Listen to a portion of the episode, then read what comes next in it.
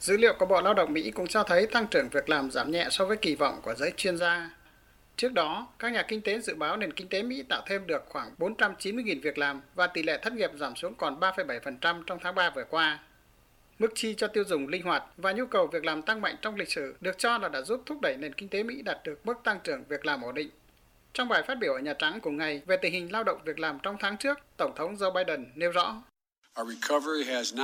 sự phục hồi của chúng ta hiện đã tạo 7,9 triệu việc làm, nhiều việc làm hơn được tạo ra trong 14 tháng đầu tiên của bất kỳ tổng thống nào, và điều đó thật ấn tượng. Nhưng đáng chú ý hơn, tháng trước tỷ lệ thất nghiệp giảm xuống còn 3,6%, giảm từ 6,4% khi tôi nhậm chức cách đây khoảng 15 tháng. Đó là tỷ lệ thất nghiệp giảm nhanh nhất kể từ khi bắt đầu nhiệm kỳ tổng thống từng ghi nhận. Trên thực tế, chỉ có 3 tháng trong vòng 50 năm qua ở Mỹ có tỷ lệ thất nghiệp thấp hơn hiện tại.